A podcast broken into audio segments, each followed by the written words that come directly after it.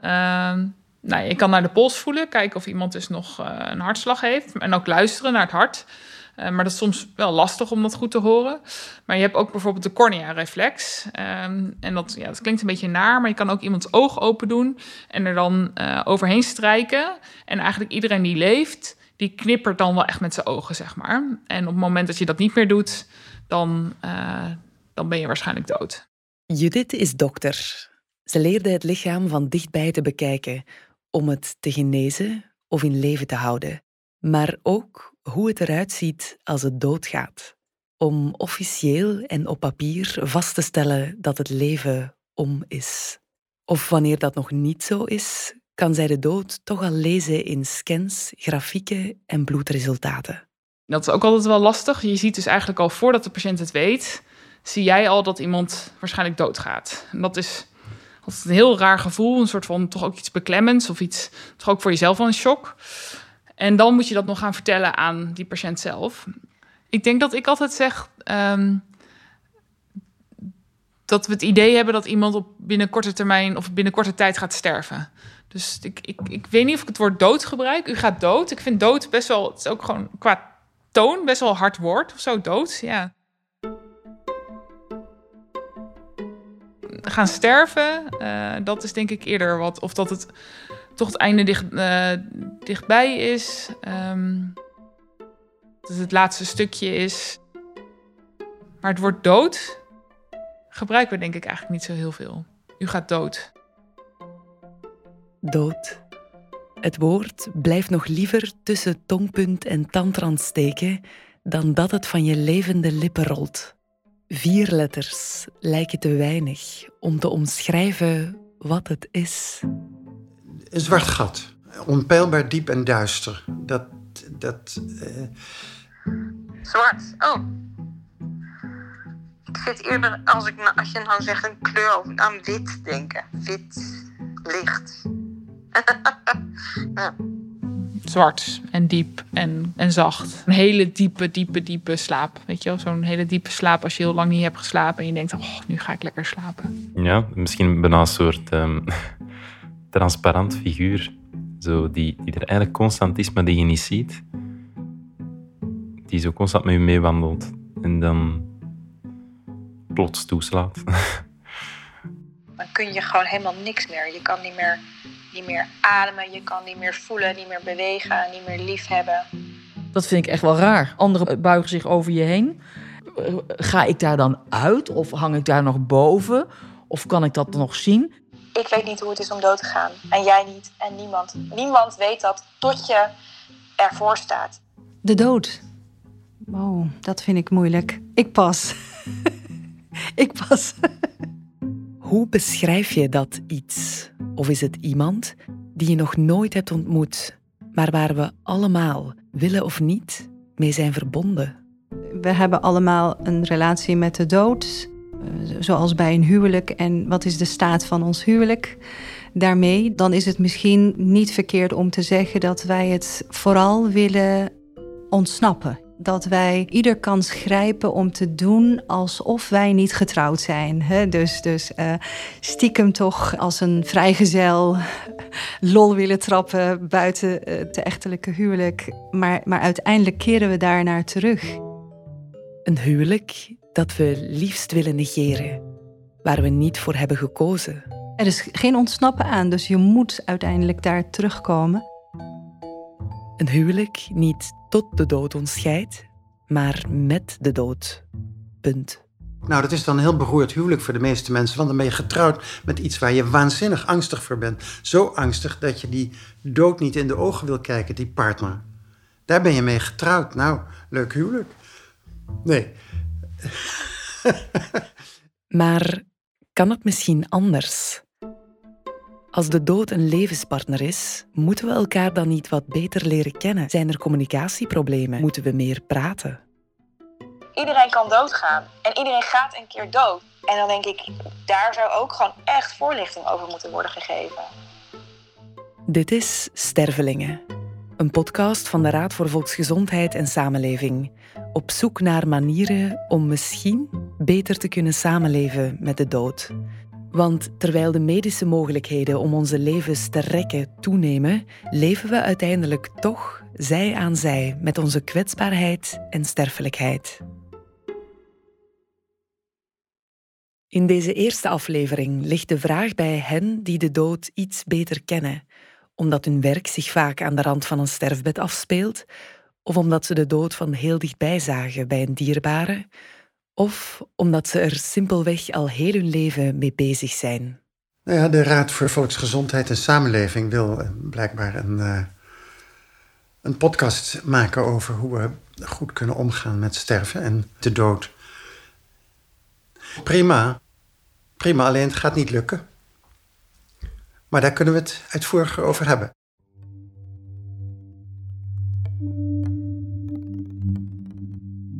Ik ben Boudewijn Chabot. Een man van bijna 80. Uh, begonnen als psychiater, psychotherapeut. En later, de laatste 30 jaar, uh, gespecialiseerd in uh, hoe we omgaan met sterven. Boudewijn Chabot sprak zich in zijn professionele leven als psychiater publiekelijk uit voor een waardig levenseinde in eigen regie. Hij is bekend door zijn onderzoek en adviezen over hoe je kan sterven zonder de afhankelijkheid van de arts. De dood is een belangrijk thema in zijn inmiddels lange leven. Ik heb intensief geleefd, 80 eh, jaar, en ik heb veel meegemaakt. Ik heb een prachtig leven gehad. Maar het is het contrast tussen hoe je je van binnen voelt en hoe je er dan uitziet. Die oude ogen, en eh, die oude huid. Er is niks mis mee. Eh, gelukkig heb ik genoeg foto's van hoe ik eruit zag toen ik 40 eh, was, 50. En ja, dan is het contrast zo groot van die laatste 20 jaar dat dat dan zo snel verandert. ja.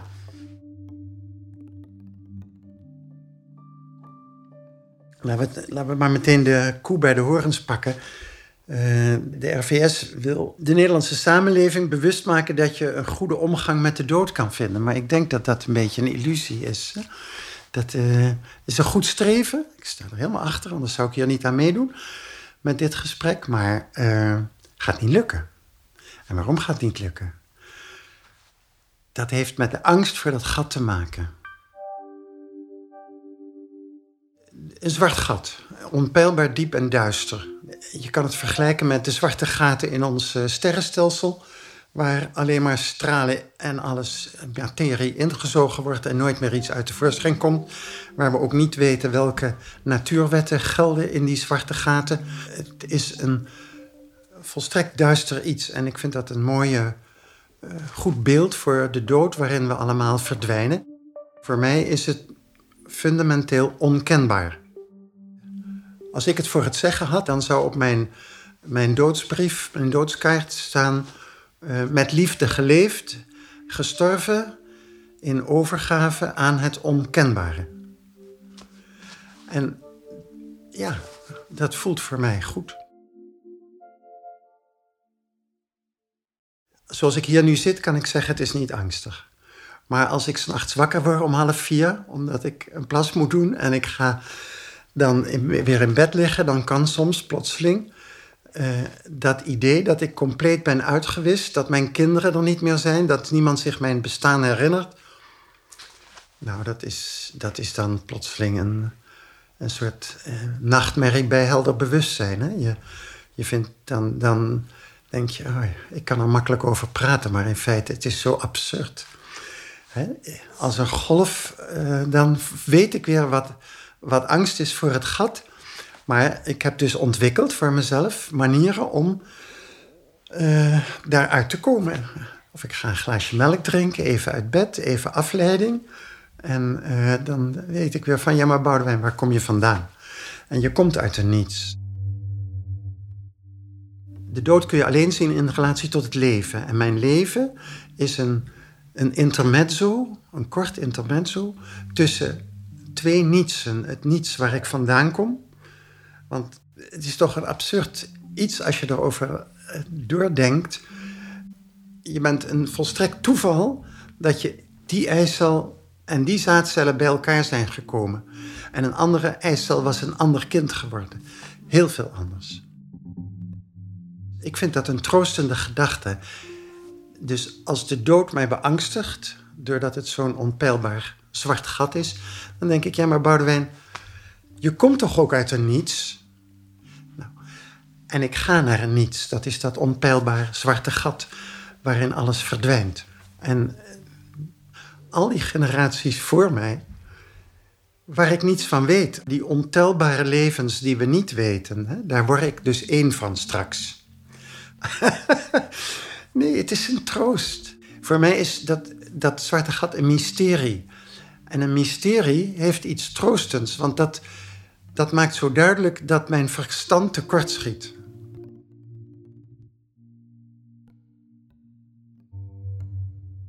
De meeste mensen willen zeker nu ouder, ouder, ouder worden. We willen steeds ouder worden. Maar dat is helemaal van deze tijd dat we gemiddeld 80 worden. De, in twee, 300 jaar geleden werden we gemiddeld 40. Gemiddeld 40. Daar moet je van uitgaan. Dat is zoals de biologie ons gemaakt heeft als er geen moderne geneeskunde is. Heer Jezus, dank u voor de moderne geneeskunde. Daar heb ik al een paar keer mijn leven aan te danken. Maar het heeft ons het gevoel gegeven dat we steeds langer kunnen leven en dat we ons niet zo van, van die dood hoeven aan te trekken. Dat is een, dat is een, een, een illusie.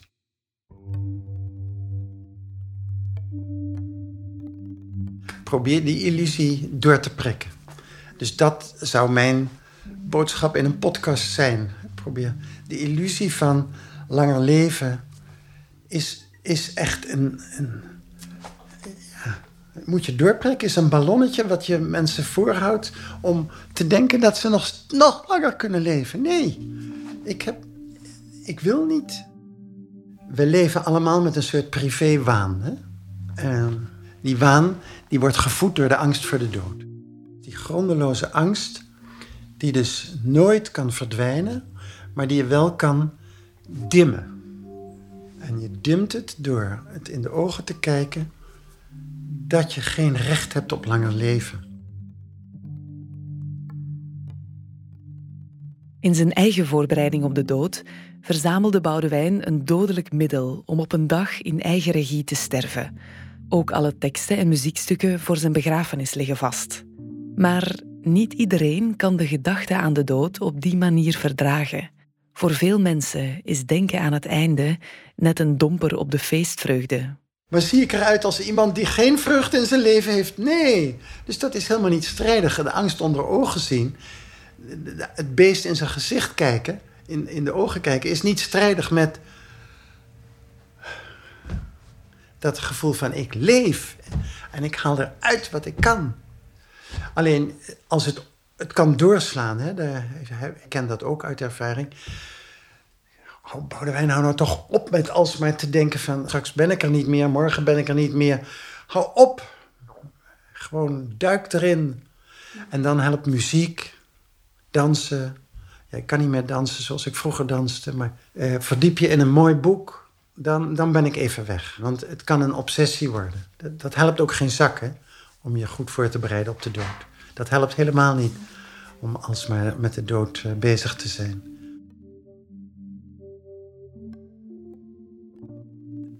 Mijn huwelijk met de dood is de dood aankijken en zeggen: Oké, ik heb het geweldig gehad, dus uh, mag ik ook op een gegeven moment doodgaan? En te zeggen: Het is genoeg. Ja, volgend voorjaar, nog een voorjaar. Ik wil iedere keer nog een voorjaar. Maar eens zal het toch het laatste voorjaar zijn, niet? En is dat een drama? Nee, dat is geen drama. Als ik aan mijn, de mensen waar ik van houd kan meegeven hoe, hoe ik van ze geniet, dan is mijn afscheid geen drama. Voor hun wel. Zij moeten leven zonder mij. Maar we hebben het nu over mij. Voor mij is het geen drama. Ik ben er niet meer. Klaar.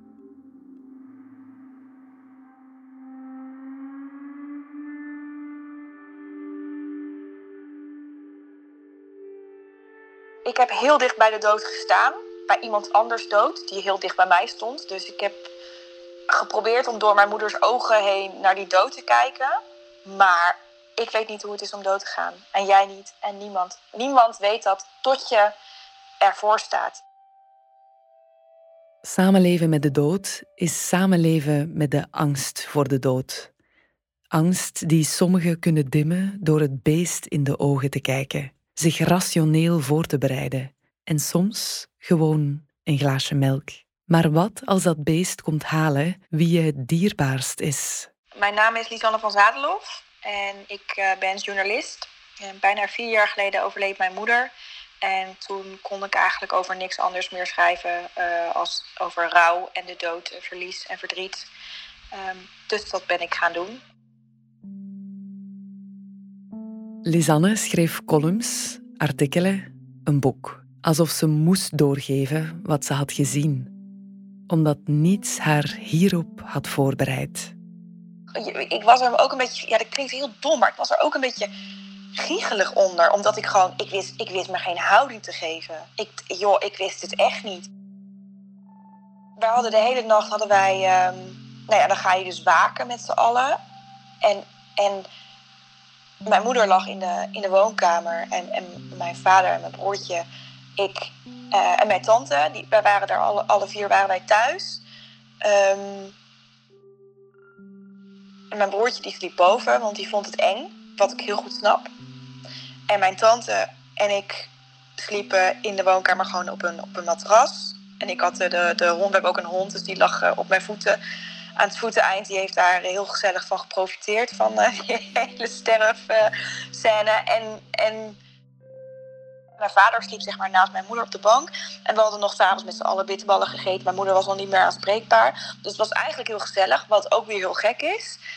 En je zit dus in een soort van bubbel met z'n allen. De hele wereld doet er niet meer toe. Je, je beseft ook niet dat er auto's langs het huis rijden, dat de zon opkomt en weer ondergaat. Je beseft niet dat er gewoon forensen die dag naar hun werk gaan en die dag weer thuiskomen. Je hebt allemaal geen idee.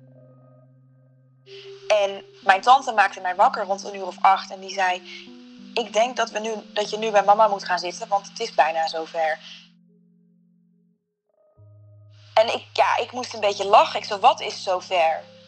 En toen keken we elkaar ook een beetje aan van... ja, Lisanne, wat een ontzettend domme vraag. Wat denk je zelf? Weet je, dus je bent hier aan het waken bij het sterven van je moeder. Maar het is gewoon zo, zo gekke situatie en zo nieuw. En ook dus eigenlijk heel eng. Dat je gewoon hele... Je reageert heel anders dan je zou willen.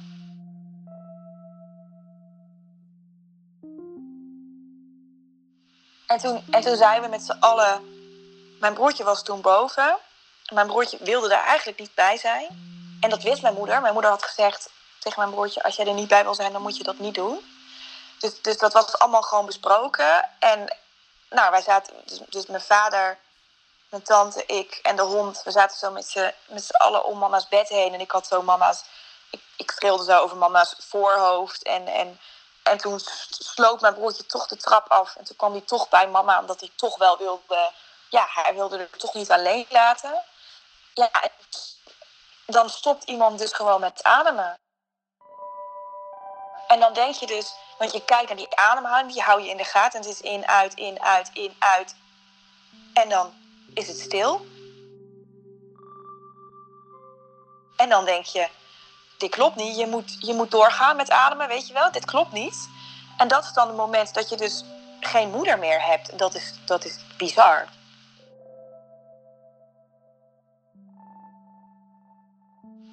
Angstaanjagend vond ik het. Ik vond het zo eng. Het voelde zo op losse, alsof, alsof ik helemaal op losse schroeven stond. Alsof, alsof mijn ledematen niet meer aan mijn lichaam stonden, uh, niet meer aan mijn lichaam vastzaten. Alsof de wereld, de aarde onder mij aan het beven was. En ik, ik, ik weet nog, mijn broertje die heeft echt die, ja, we zijn nogal allemaal een beetje, een beetje ontvlambare types. Dus mijn broertje, die, nou, die moest heel hard huilen. En, en krijg gewoon weer kipvel als ik daaraan denk. En, en die, heeft, die heeft echt met platte hand zo, zo op de bank geslagen. Die, die, die was zo boos. Die was zo boos dat dit was gebeurd. En ik ben niet heel veel later, ja, als een soort van drama queen, ben ik naar buiten gerend. En heb ik de hortensia's volgens mij, of uit de uit de bloempotten getrokken buiten in de tuin. Ik moest gewoon iets kapot maken, omdat ik dacht, ja, mijn hele leven is kapot, dus, dus dat moest eruit. Nou ja, dat was heel intens en dat, was, dat is ook niet, het, het, moment dat mijn moeder ging was heel liefdevol. En daarna is er zoveel losgekomen dat ik daar af en toe, als ik daaraan terugdenk, denk ik, jeetje. Ik kan daar nog wel een beetje van schrikken. Dat dat, is, ja, dat, dat dus is wat de dood of het verlies bij je kan losmaken.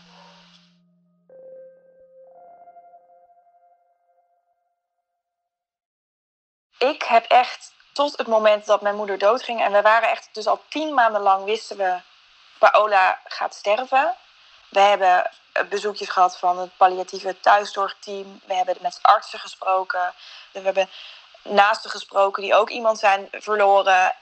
En we, dachten dat we er best wel op voorbereid waren. Maar toen mijn moeder echt op sterven lag, toen dacht ik, oh, maar niemand heeft mij verteld dat het zo ging, zoals het nu ging. Het was ook, ik had echt een soort van filmische scène in mijn hoofd van mijn moeder die doet nog één keer die mooie blauwe ogen van haar open. Ze glimlacht nog een keer naar ons. Wij kunnen nog een keer zeggen hoe ontzettend tof mens het was en hoe ontzettend lieve moeder het was. En dan gaat ze in vrede. Maar dat, dat, is, dat is allemaal niet zo gegaan. Ik, ik wist ook helemaal niet dat mensen, ja, heel naïef misschien, maar dat mensen niet meer aanspreekbaar zijn als ze echt op sterven liggen. En dat, mensen, dat het heel naar is om iemand naar adem te, te zien en te horen. Ook vooral dat horen happen naar adem. Dat is heel, dat is heel kwetsbaar en heel naar en, dat, en heel indringend en intens. En ik had geen idee dat dat ook onderdeel was van het sterfproces. Ja, weet je wat ik zo gek vind? Eigenlijk zijn we met z'n allen continu bezig om niet dood te gaan. We steken niet door rood over. We doen onze gordel om in de auto. We doen een uh, helm op als we op een scooter of motor gaan. We ademen. Uh, als we onder water gaan, komen we op tijd weer boven om, om weer te ademen. Dus we zijn continu bezig met overleven. Continu zijn we bezig om niet dood te gaan. En tegelijkertijd leven we met z'n allen um, ja, ook wel een beetje met oogkleppen op. Ik vind het oprecht heel gek dat je um, wel wordt, hè, seksuele voorlichting krijgt op school. Seks is een taboe, maar daar gaan we, daar gaan we gelukkig steeds relaxer mee om. En daar krijgen we voorlichting over. Terwijl de dood ook een heel belangrijk onderdeel is van het leven. En, en kinderen krijgen ook te maken met een overleden opa of oma. Of nog verdrietiger, een, vader of moeder, broertje, zusje, vriendje. Leraren kunnen doodgaan. Iedereen kan doodgaan. En iedereen gaat een keer dood. Iedereen gaat ook een keer uh, met rouw te maken krijgen. En dan denk ik, daar zou ook gewoon echt voorlichting over moeten worden gegeven.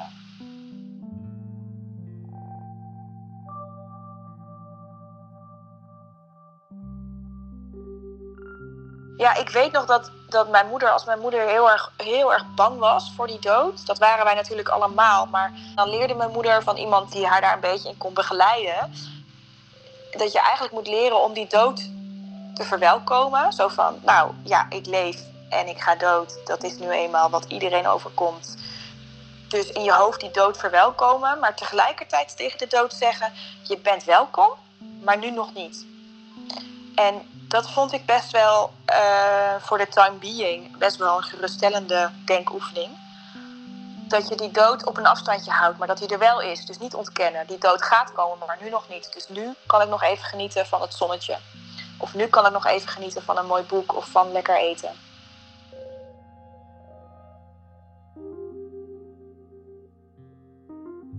De dood als noodgedwongen partner die je niet mag ontkennen. Het hoeft geen ongelukkig huwelijk te zijn, met de juiste afstand en de juiste communicatie. Niet dat dat ooit makkelijk wordt. Dus ik, ik, ik weet niet of ik het woord dood gebruik. U gaat dood. Ik vind dood best wel, het is ook gewoon qua toon best wel hard woord of zo, dood, ja. Terug naar de plek waar de dood zich vaak laat zien. Aan ziekenhuisbedden, waar dokters zoals Judith zoeken naar de juiste woorden. Ja, nou ja, sowieso. Uh, iemand moeten vertellen dat hij doodgaat is wel heftig altijd. Uh, je hebt ja, richting het einde van het leven uh, kun je een aantal keuzes maken. Namelijk uh, de keuze voor behandelen of niet behandelen. Hè. Stel dat iemand die al oud is en veel ziektes heeft, toch nog een longontsteking krijgt. Ga je dan nog wel antibiotica geven of kies je ervoor om helemaal niks meer te doen? En um, het is ik vind het altijd heel mooi om die gesprek al een aantal keer te voeren met mensen. Zodat op het moment dat dat gebeurt, dat je dan ook daadwerkelijk nou, de goede keuze voor, diegene op dat moment kan maken. Dus bijvoorbeeld kiezen om niet te gaan behandelen. En als je dat op een, een goede afstemming kan doen en op een manier die passend is voor allebei de partijen, dan vind ik dat ja, ja, heel belonend of zo, denk ik. Ja. ja, het is heel bijzonder dat soms mensen het echt al aanvoelen komen en zeggen: Nou, dank u wel, dokter, of dank u wel dat u dit ook wil zeggen. En dan kan ik nu, nu gaan rusten. Um, maar je hebt ook mensen of families waarbij dat eigenlijk nog totaal niet aan de orde is. Maar soms ook vanuit een religieus oogpunt. Dat die eigenlijk altijd tot het uh, einde door willen gaan. En um, ja, dat, dat, dat zijn dan de momenten waarop die gesprekken iets meer wringen, denk ik. Zoals elk koppel zijn eigen taal spreekt, zo wordt niet in elke relatie evenveel onder woorden gebracht. Ja, op het moment dat je dan dus benoemt, uh, ik denk dat, dat, dat uw man of uw vader gaat sterven, uh, dat er dan, dan toch ook wel weerstand komt vanuit de familie. Omdat je, dat eigenlijk het idee is dat jij niet degene bent die dat mag zeggen, maar dat dat God is. Of dat dat Allah is bijvoorbeeld, die daarover gaat en niet jij ja, dat leidt wel, maar sowieso al binnen ziekenhuizen, denk ik, of binnen huisartspraktijken wel vaker tot wat onbegrip kan er wel zijn. En om dat onbegrip aan een ziekenhuisbed te begeleiden, zijn er mensen zoals Moala Kaya. Mijn naam is Moala Kaya en uh, ik werk als geestelijk verzorger in een ziekenhuis. Uh, een geestelijk verzorger is iemand die in zorginstellingen in ieder geval uh, ingezet wordt om patiënten te begeleiden, te ondersteunen. Als het gaat om uh, zinvragen, denk aan ziekte, lijden, dood. Hoe, kijkt, hoe kijk je hier naar als gelovig iemand of als iemand die niet gelooft? Um, vanuit misschien een bepaalde traditie of juist niet. Ik ben opgeleid in de islamitische theologie. En van daaruit is mijn groep die ik dan uh, bedien voornamelijk patiënten met een islamitische achtergrond. Als professional staat Mualla voor iedereen open. Persoonlijk volgt ze de islam. De dood is vanuit islam een, uh, eigenlijk een transitie, meer niet. Een transitiemoment het leven wat wij op aarde doorbrengen, uh, dat wordt dan gezien als tijdelijk. En het is een periode van beproeving. En nou, dood maakt de deur open eigenlijk voor het oneindige. Sowieso vanuit islam moet je alles op alles zetten om te genezen. Dus die kankerbehandeling die moet uh, sowieso. En als daar wat daaruit wat problemen gaan komen, zoals uh, haaruitval of misselijkheid of andere soort klachten. Dat moet je dan maar als een beproeving zien van God. En je moet met geduld daarmee omgaan, want al dat lijden, dat is ergens voor namelijk het loutertje. Je, je bent als mens op aarde toch zondig geweest, hier, daar. En dan is dit een soort van boetedoening. Zie het zo, hè, dat is zeg maar de leer. En, en denk aan het hiernamaals, het oneindige. En dit is allemaal hulp daarbij om in het paradijs te komen. Dus denk aan dat doel wat je hebt. En probeer deze periode zo goed mogelijk door te brengen en te overbruggen. En ik, ik sta naast je, ik ben bij je. Hè? Moala is er vaak getuige van hoe een persoon die door ziekte voor dat grote transitiemoment van de dood staat, daar nooit alleen staat, maar net door de gemeenschap wordt opgetild. Nou ja, wie, wie dan ziek is, willen ze graag ontlasten. En dat zij dan alles verder opvangen van, uh, nou ja, opvang van, van kinderen als die er zijn, koken voor voor patiënt en, en, en zijn of haar gezin. Uh, financieel gezien, wat kunnen we voor je doen? Eh, als het, als het niet goed gaat, dan ineens met, met de eigen zaken. Dat ze dan elkaar zelfs geld lenen. nou, hè, daar zie je dan een hele andere fauna zich uitvouwen. um, Uh, ze willen eigenlijk dat, uh, um, dat de patiënt zorgeloos leven leidt. Die heeft het al moeilijk, die heeft al lichamelijke klachten. Die moet ook niet eens te weten komen dat hij kanker heeft en uh, een, een nou, nogal agressieve hè, behandeling gaat krijgen. Die gaat gewoon voor de gezondheid, voor het behoud van het leven. Klaar. In de praktijk betekent dit dat de arts niet alleen de naderende dood niet onder woorden mag brengen, er is ook weerstand om de persoon uitgebreid over de behandeling in te lichten. Uh, en dan is het voor uh, artsen inderdaad een soort van dilemma van, oh ja, ik begrijp enerzijds hun waarden, uh, dat ze voor elkaar willen zorgen, maar, maar tegelijkertijd heb ik mijn plichten. Um, en, en dat wil ik ook nakomen. Dus we mogen niet vertellen aan deze patiënt dat hij maar kort te leven heeft. Um, of, uh, oh, dus we mogen niet vertellen dat wij nu chemo gaan geven aan deze patiënt. Want familie wil dit niet. Maar, maar ik moet wel als arts dat doen.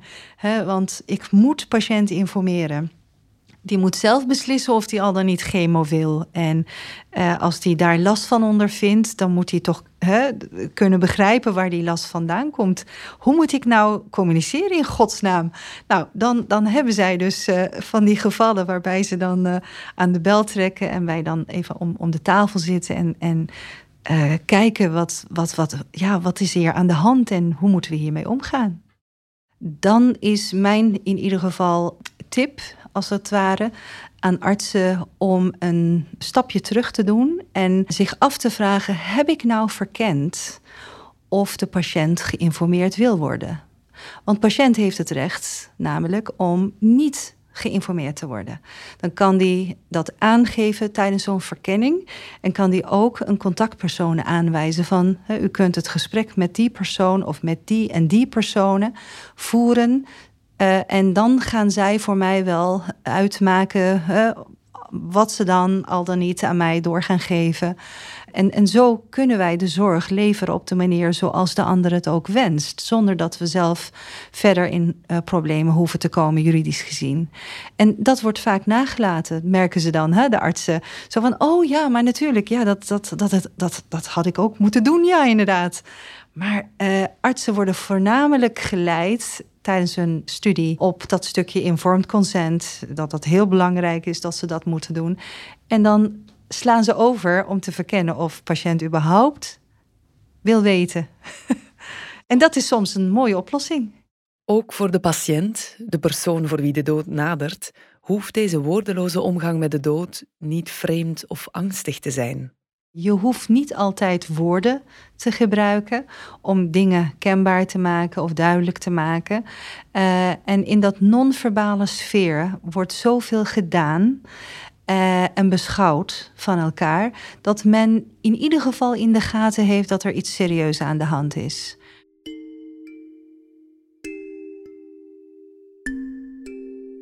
Dus uh, je hoeft tegen iemand niet te zeggen dat hij maar kort te leven heeft.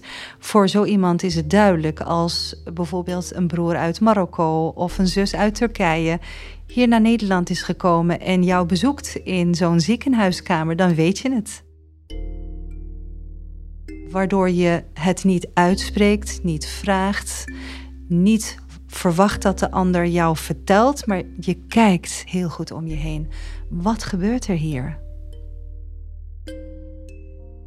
Ik denk dat het hierin heel erg belangrijk is dat we beseffen dat wij niet allemaal op dezelfde manier reageren op de dood. Uh, en dat het heel erg dus samenhangt met wie je bent en hoe je geleefd hebt.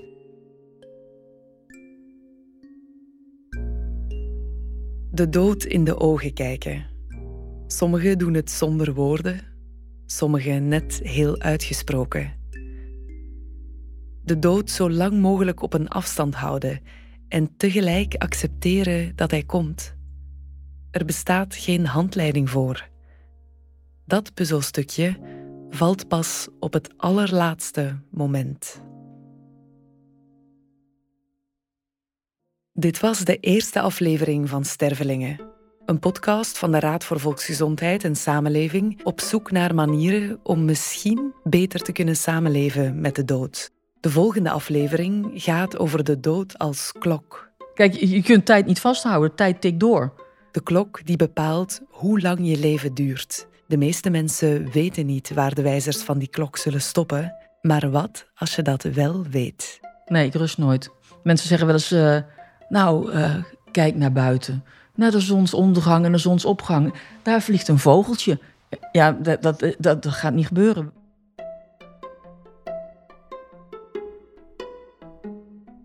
Dit was een podcast van de Raad voor Volksgezondheid en Samenleving op zoek naar manieren om misschien beter te kunnen samenleven met de dood.